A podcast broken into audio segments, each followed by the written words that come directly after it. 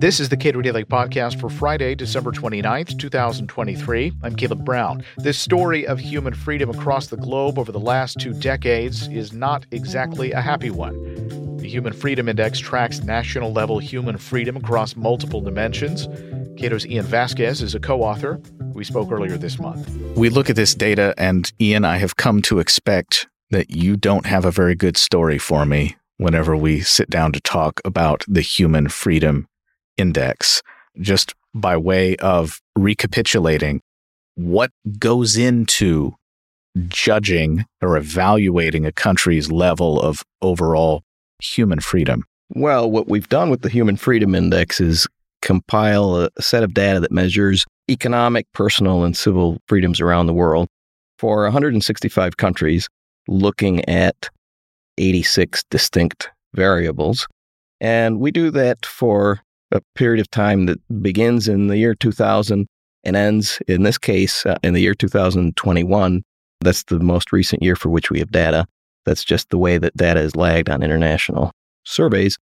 And what that gives us is a sense of freedom globally and a sense of freedom within countries. And by freedom, well, what we mean is the absence of coercive constraint, that idea that you can lead your life as you wish as long as you respect the equal rights of others. And we look at distinct categories of freedom, like freedom of assembly or freedom to trade, or whether a country has sound money or freedom of expression. Uh, we look at rule of law and security issues, obviously, if the murder rate is high or if there's a likelihood that your government is going to disappear you, your human freedom is not very high.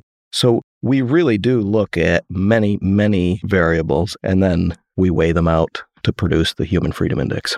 And remind me, at least globally, what was the peak?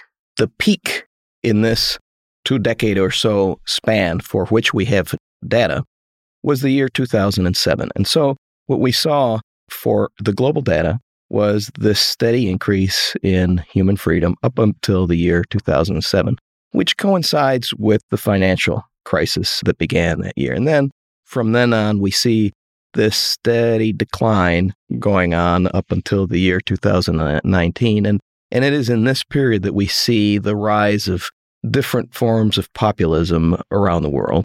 And then, of course, uh, the coronavirus hit in the year 2020. And as we documented last year, this was something that made the level of human freedom around the world just fall off, off a cliff.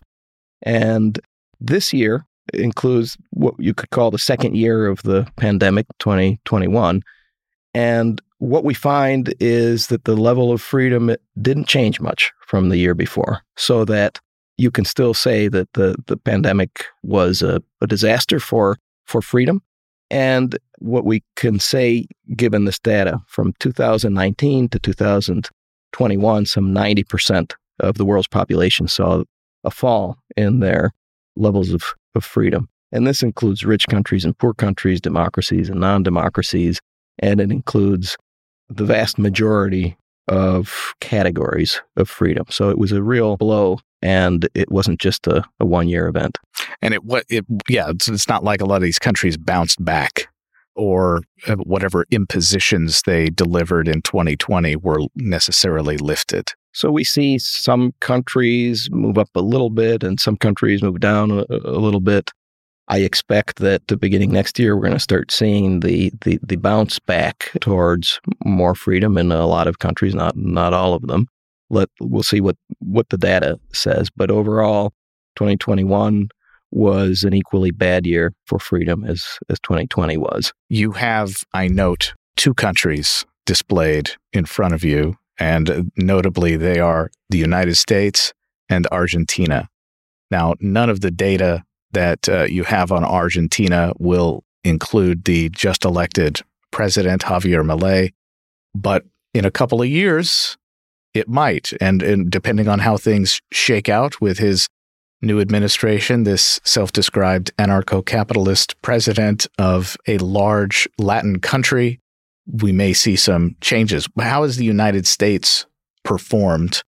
You, you said 2007 was the peak, and I think that was true for the U.S. in particular. The U.S. was hit very hard with by the financial crisis, but how has the U.S. performed in just the last few years? Well, there's been a deterioration for the United States. And if you look at the economic freedom data for the United States, that's been a long term deterioration. After at near the end of the Obama administration, you saw that economic freedom started to go up a little bit, which makes sense because it was recuperating from the financial crisis. And so a lot of those government programs were coming, were winding down.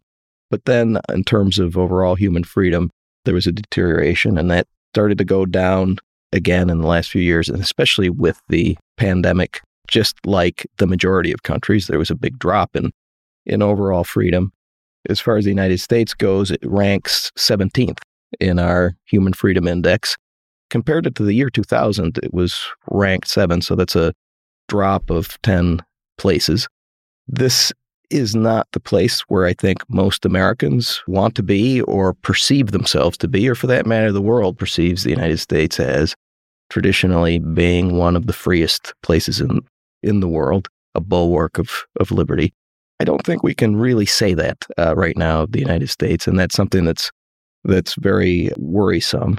But again, a lot of the majority of countries saw a decline in freedom over the past two years that have been significant. Right. So the rankings might not have changed that much, but uh, the overall level of freedom can still go down. The ratings went down significantly, but since so many countries went down, some of the rankings didn't change all that much. To give you an, an idea of how big that change was in terms of ratings, it sets the globe back in terms of freedoms more than two decades. So the level of freedom in the world today is much farther below what it was in the year 2000. Now, the other country you have displayed before you, Argentina, 77th in this report for human freedom. And uh, you and I were discussing before we started recording the fact that Americans who, are, who talk about Argentina are looking through the American lens and have a difficulty even really fathoming a lot of the difficulties that everyday Argentinians have to deal with.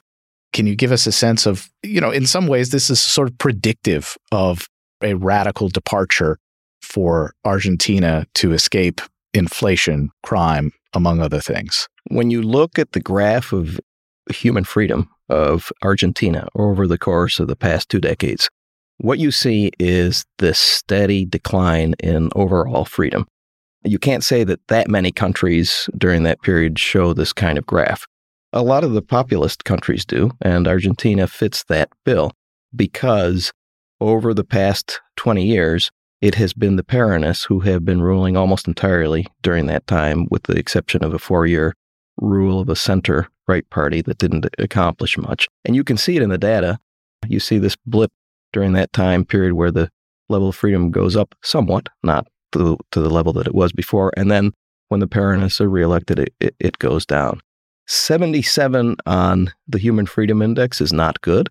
But if you look at the sub indexes, that's what really tells the story. Argentina is one of these uh, unusual countries where its level of economic freedom is very low and its level of personal freedom is, by comparison, much, much higher. Usually, what you see around the world is a stronger relationship between economic freedom and personal freedom. Typically, those two go together.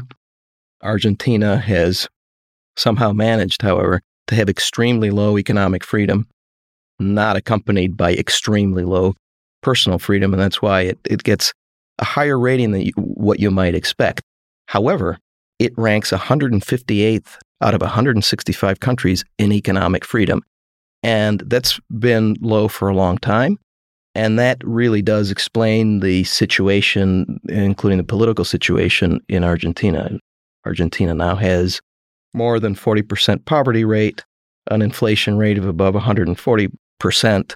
It's really, uh, the, the economy is shrinking, debt levels are through the, the ceiling, and they're in a real crisis. That's the context in which Javier Milei was elected, but of course he was elected on a on a libertarian platform, and the crisis is so severe that people are ready for uh, what amounts to a paradigm shift, which is what he has been advocating. So we we hope that he'll, he'll be successful in that regard, but it's going to get in economic terms, much worse before it gets better. You mentioned that Argentina is special in a way that it has a fair degree of personal freedom, but economic freedom is rock bottom.